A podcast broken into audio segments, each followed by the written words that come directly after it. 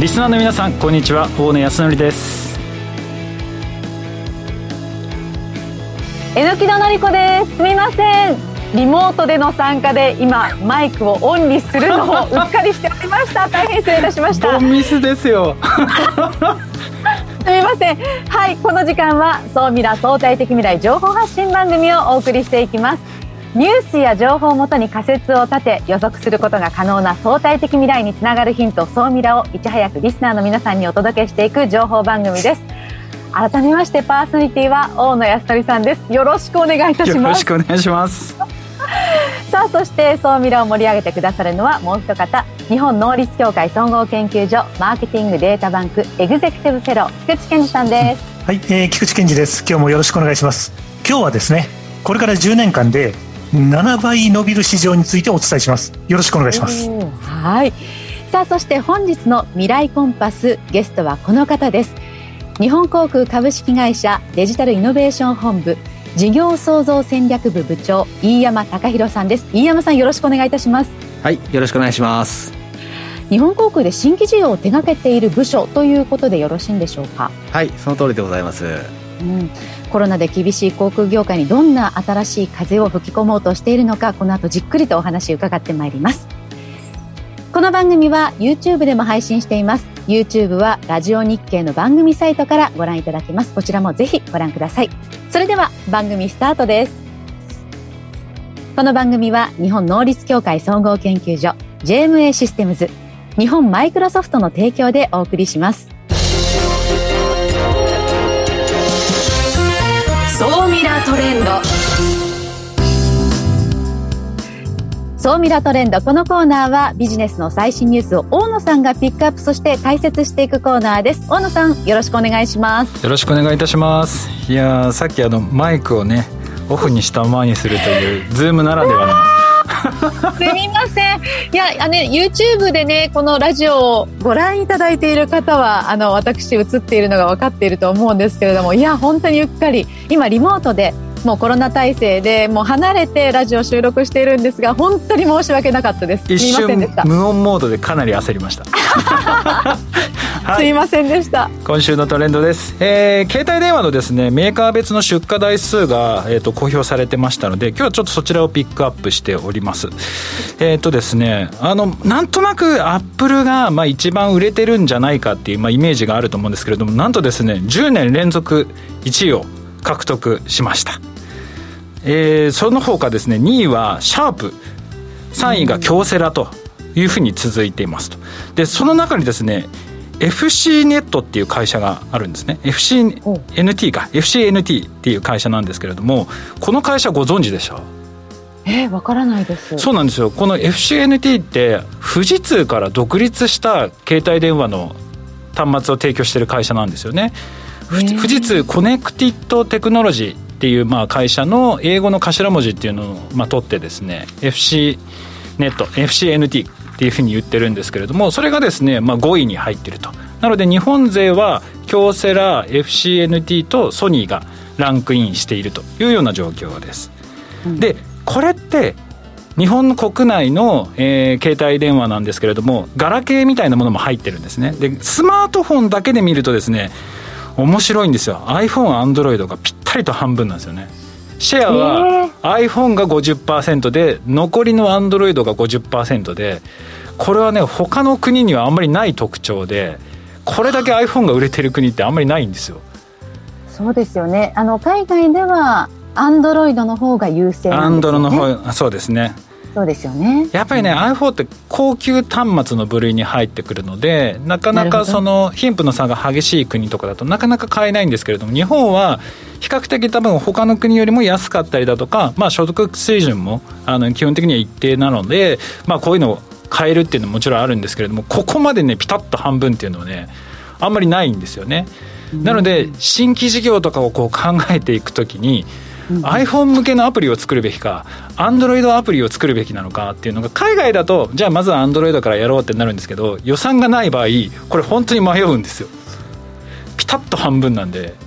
ねえ。どっちから手がけるべきなんですかね。こういう時はですねまあターゲット？その商品のターゲットが誰なのか自分たちが目指すべきターゲットは誰なのかそれを持ってる人たちが iPhone が多いのか Android が多いのかっていうのを見ていくと、まあ、一番いいのかなっていう気はするんですが、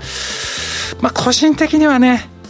iPhone をまず取り組んでいただくのが一番いいんじゃないかな。まあそれはねその大野さんがアップル派ですから。バンクにいらしてそう iPhone を世に広めるということをねプロジェクトとしてやってらしたからですよね。そうもうアップル派ですから。まあでも本当にあのアンドロイドから始めたらいいのか iPhone から始めたらいいのかっていうのが分からない方結構いらっしゃるので本当にそのアンドロイドを持ってるユーザーがどういうユーザーなのかっていうのを調べていくとまあそういうなんかヒントになるんじゃないかなというふうに思ってます。はい。でまあ、今回はちょっとスマートフォンの、まあ、メーカー別のシェアっていう話をさせていただいたんですけれども今度あのウェブのあの作り方っていうところもですねちょうど新しいランキングが出ていたのであの CMS っていう、まあ、簡単に、まあ、ウェブが作れる、まあ、ツールがあるんですけれどもそれを使ってウェブページを作ってる人たちが全体の、まあ、62%いるってことが、まあ、分かりましたと。でさらに驚愕的だったのがですね、ワードプレスっていうまあ、その CMS のツールがあるんですけれどもこれを使ってる人人がですね日本では83.7%つまりもうほとんどもうこのワードプレスで世の中のウェブは作られていると。いうことなので、うん、新規事業とかってやるときにそのウェブ作りとかっていうのも必ず発生するんですけどどれくらいかかるのかとか費用とかなかなかわからないと思うんですけどあの CMS をうまく活用して安くまずワードプレスを使いながら作るっていうのがですね一番いい手法かなと思ってるので開発作りのですね参考にこのワードプレスっていうソフトを使うとですねもういろんなツールがテンプレートとか世の中にあるのでそういったものをですねぜひ使っていただきながらですねそのウェブページの開発作りの参考にしていただければなと思います。はい、はい、で今週の世界一初です、はい、えー、今週はですね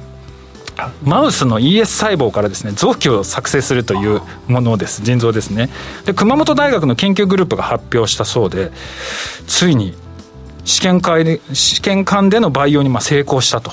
いうことでこれもう将来的な移植可能なですね、まあ、その腎臓の作成に向けて非常に重要な基盤になってくるのでかなりまあ期待かなというふうに思ってます。なので日本は本当こういうなんか医療系の世界初っていうのがすごく多いのでやっぱりすごい技術力を持った国なんだなっていうのを改めて感じましたね。うん、菊池さんはこうしたニュースどうご覧になりますか？いやそうですよねあのヘルスケアビジネスとかこれからあれですよね人生100年時代になってだんだんあの不老不死ビジネスみたいなことが世界で言われるようになった中で新しい技術を日本のですね研究チームがしっかりこうやって出してくれてるっていうのが、まあ、非常にあの頼もしいというか、まだこれから楽しみだなと思いながら聞いておりました。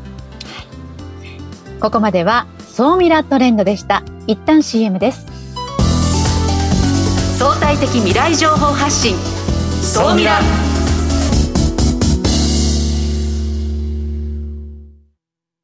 経済価値観テクノロジー。激変する世界に生きる全ての人々がより良い未来をつかみ取るために。マイクロソフト Azure はビジネスにご活用いただけるクラウドサービスです既存システムから乗り換えたい。スタートアップでコストを抑えたい方。プログラミングフリーで今すぐ使える AI から RPA まで。12ヶ月間無料でお試しも可能。まずは「総ミラ」ウェブサイトバナーをクリック。総ミラー総研。教えて。菊池所長。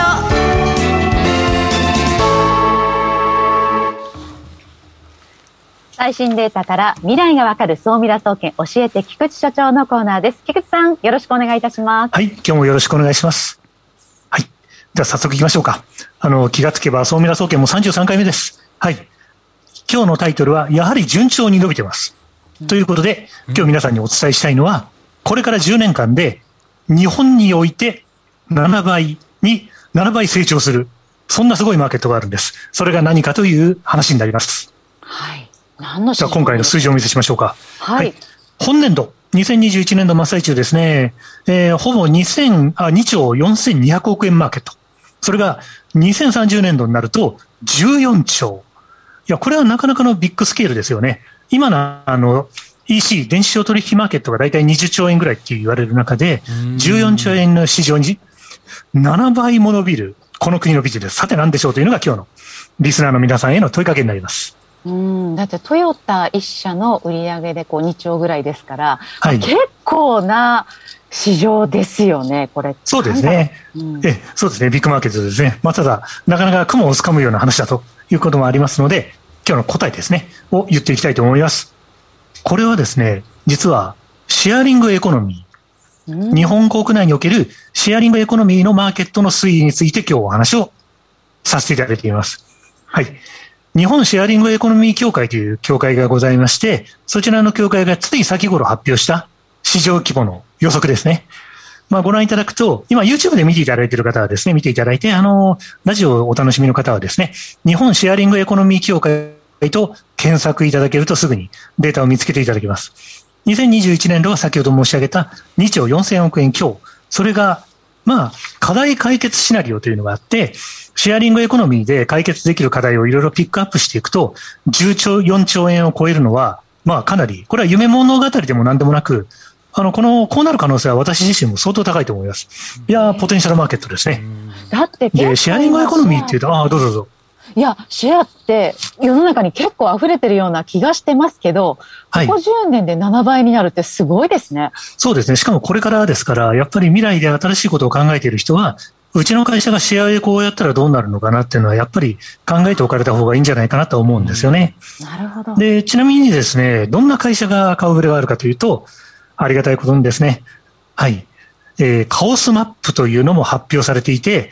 まあ、あの、YouTube でご覧の皆様はぜひ見ていただきたいんですけども、空間とか移動とかスキルとか、お金とか物とか、このあたりですね。まあ、いろんな会社のロゴがですね、まあ、綺麗に並ぶような形で出てます。ちなみに、大野さんや榎田さんは、いろんなシェアを、ありますね。シェアリングエコノミーをご利用じゃないかと思います。いかがでしょう？私で言うと、やっぱり移動系で車を借りたりとか、あと、会議スペースを借りる、会議室を借りるみたいな、そういうものとか、よく使ってますね。今、このカオスマップで言うと、Airbnb も使ったことがありますし、あの、スキルのシェアのココナラとか、あと、ね、家事を手伝ってくれるタスカジでしょ？あと、幕開けはお金のところで使ったことありますし、あと物のところではエアクローゼット、衣装を借りるっていうところで、結構使ってますね。てか、えのきさんすごいですね。結構使ってますね。そうそう。あんまりこう所有するっていうことにこだわりがないんですよ。あの、車も持ってないんですけど、カーシェアはめちゃめちゃもう10年以上使ってますし。なので、こう私はシェアっていうのが自分の生活スタイルに合ってるのかもしれないですね。そうですね。あの、これから、まあ、ミレニアル世代ですとか、Z 世代、その次に来るアルファ世代、だんだんだんだん、あの、世代の若返りが図られていく中でですね、きっとこの文化というのは非常に受け入れられやすい。ということで、日本にもですね、もう非常に面白いですね、シェアリングエコノミーの会社がたくさん登場してきていると。ただ、そこは総ミラですから、ちょっと海外の事例も見ておきたいなと思います。一社今日ご紹介します。オランダのフロー2、えー、FLOOW 数字の2ですね。オランダのフロー2という、えー、設立されて10年ぐらいだと思いますけど、ここは B2B のシェアリングエコノミーの会社で、建築用の機器とか、農業用の機械とか、輸送用機器、あとは医療機器なんかもですね、登録企業に対して資産のシェアリングをするという観点でビジネスをやっていて、今非常に世界から、ヨーロッパを主体なんですけど、これから多分世界展開をするでしょうから、とっても注目されていると。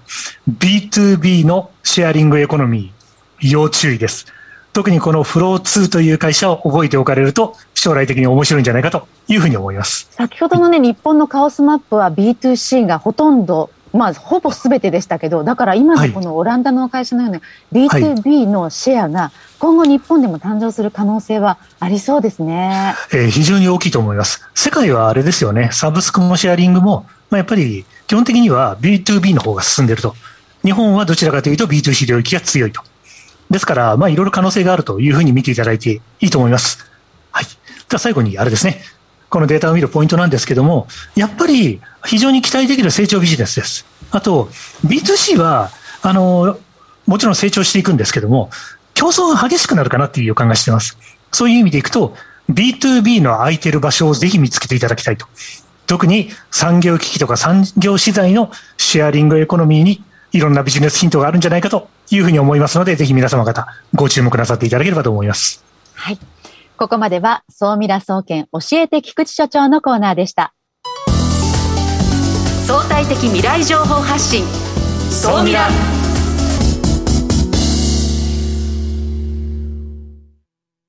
経済、価値観、テクノロジー。激変する世界に生きる全ての人々が、より良い未来をつかみ取るために、マイクロソフト Azure はビジネスにご活用いただけるクラウドサービスです既存システムから乗り換えたい。スタートアップでコストを抑えたい方。プログラミングフリーで今すぐ使える AI から RPA まで。12ヶ月間無料でお試しも可能。まずは「総ミラ」ウェブサイトバナーをクリック。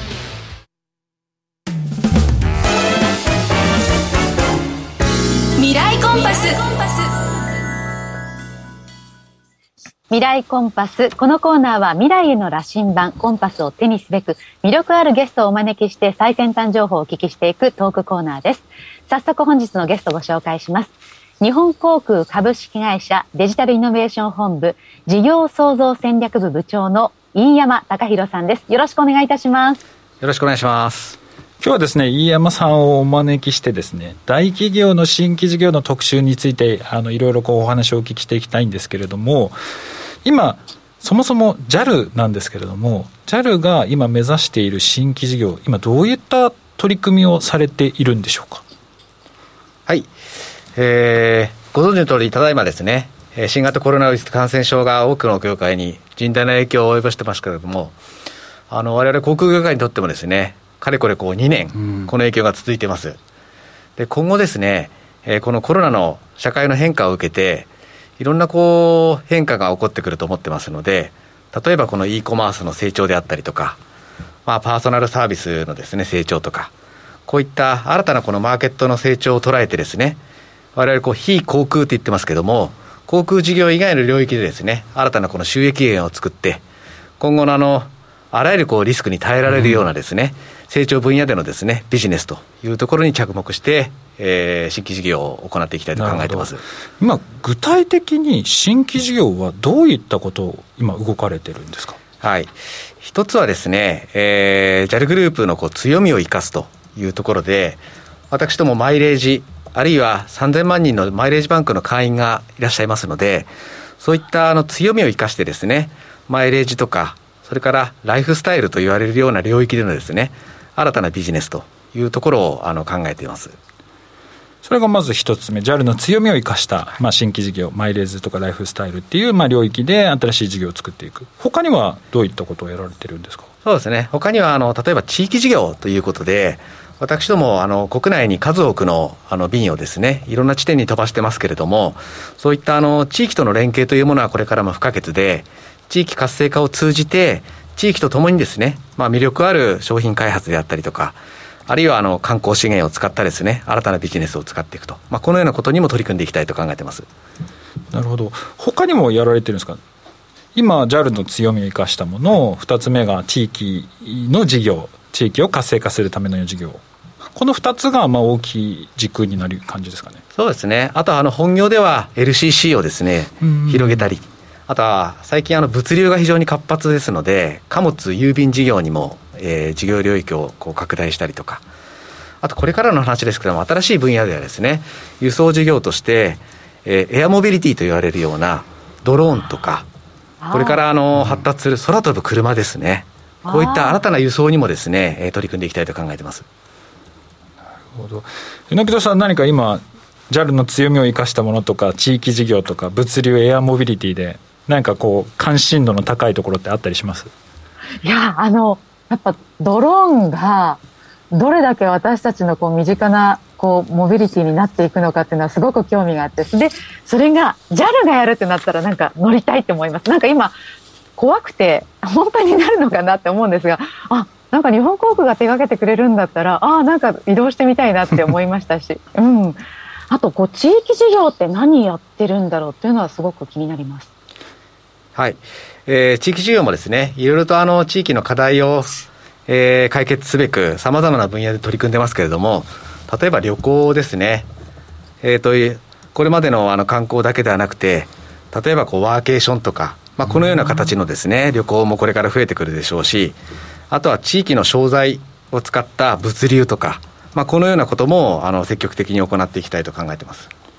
地域の物流っていうのはどういうものになるんですか？はい。えーと、日本各地にはですねまだまだこう魅力ある、えー、地域のあの産品であったりとか、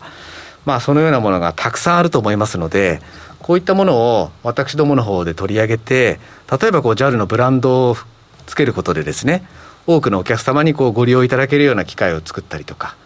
あと私どもこう航空会社としてこうネットワークがありますので、それを使って輸送してですね、えー、国内、あるいは海外でこう新たなこの販売チャンネルを一緒に作っていくとか、まあ、そのような取り組みができると思っています。なるほど、えじゃあ今、JAL が今、その地域産品を一緒になって作って、それを販売チャンネルとして売るっていうところまでもやられてたりするんですか？はい。あの実際に始めています。どういうものを作られてるんですか？そうですね。あの例えば今成田にですね私どもあの農業法人の JAL アグリポートって会社を作っておりまして地元で採れたさつまいもを加工してですね芋焼酎を作ってでこれをあの ネットや空港の売店で販売させていただいたりとかですね。あとはそこで今あのシーズンですけれどもいちごを栽培してますのでいちごを使ったチーズケーキを作ってですねこういったものもお客様に新たなこう JAL の商品として販売をしたりとかまあ、このようなことも行ってます。えちなみにその農業、まあ、いろいろその地域のビジネスをされるっていうのも、いろいろなことができるかなと思うんですけど、農業に注目された理由っていうのは、どういうところがあったんですか？あの今回はあの成田であの農業を始めてますけれども、成田はですね大きな空港がありますけれども、その周りをご覧いただくと、もう広大な農地がこう、ね、広がっています。やはりこのまあ、航空会社として地元でお世話になっている中で何ができるかというとその農地をしっかしっかりと活用してそこの良さを生かしながらですね一緒にこう地元の魅力をですね発信していくと。こういった取り組みが大事だと思ってますのでまさに我々こう収益だけではなくて地元にも貢献すると。この両立が大事だと思ってます。そうですね地元の人をこう巻き込んでいくっていうのは結構その皆さん骨が折れるというか苦労してる点かなと思うんですけれども JAL さんはその地域の人をこう巻き込んでいくためにどういうような活動をされてるんですか、はい。えーと、最近あの始まったのがですね、えー、客室乗務員がですね、えー、地上で、まあ、各地にこう担当としてこう展開をしてですねふるさとアンバサダーとかふるさと応援隊というような形で地元と一緒にですねその地元の良さを生かしながら、えー、一緒に何かこうクリエイティブなですね、えー、発信を行っていくとこのような取り組みも始めたりしています。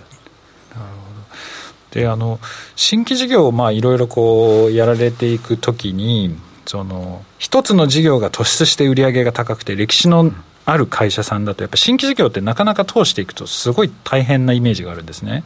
でそんな中皆さんが今やられてる新規事業っていうのはトップダウン式なのかボトムアップ式なのかでいくとどちらになるんですか？あのそこは両方あると思います。お両方ですか、あ両方ありますね。あの私ども航空会社で、まあ、日頃お世話になってる地元であったりとか、まあ、そういったところにしっかりとこう戦略的に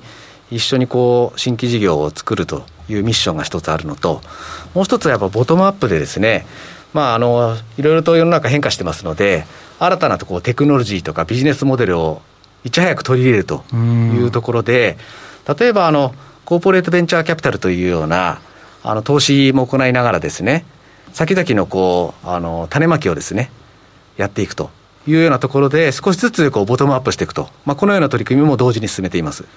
なんかあの歴史の古い会社さんだと、ボトムアップ式ってなかなか珍しいのかなっていう感じはするんですけれども、その辺はなんか文化的にそういうのがあったりするんですか？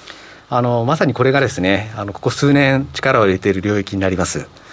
まあ、一つは我々あの社内でですねあのビジネスコンテストも行ってまして、えー、社内では創造の翼っていうんですけれども、社員に、えーと、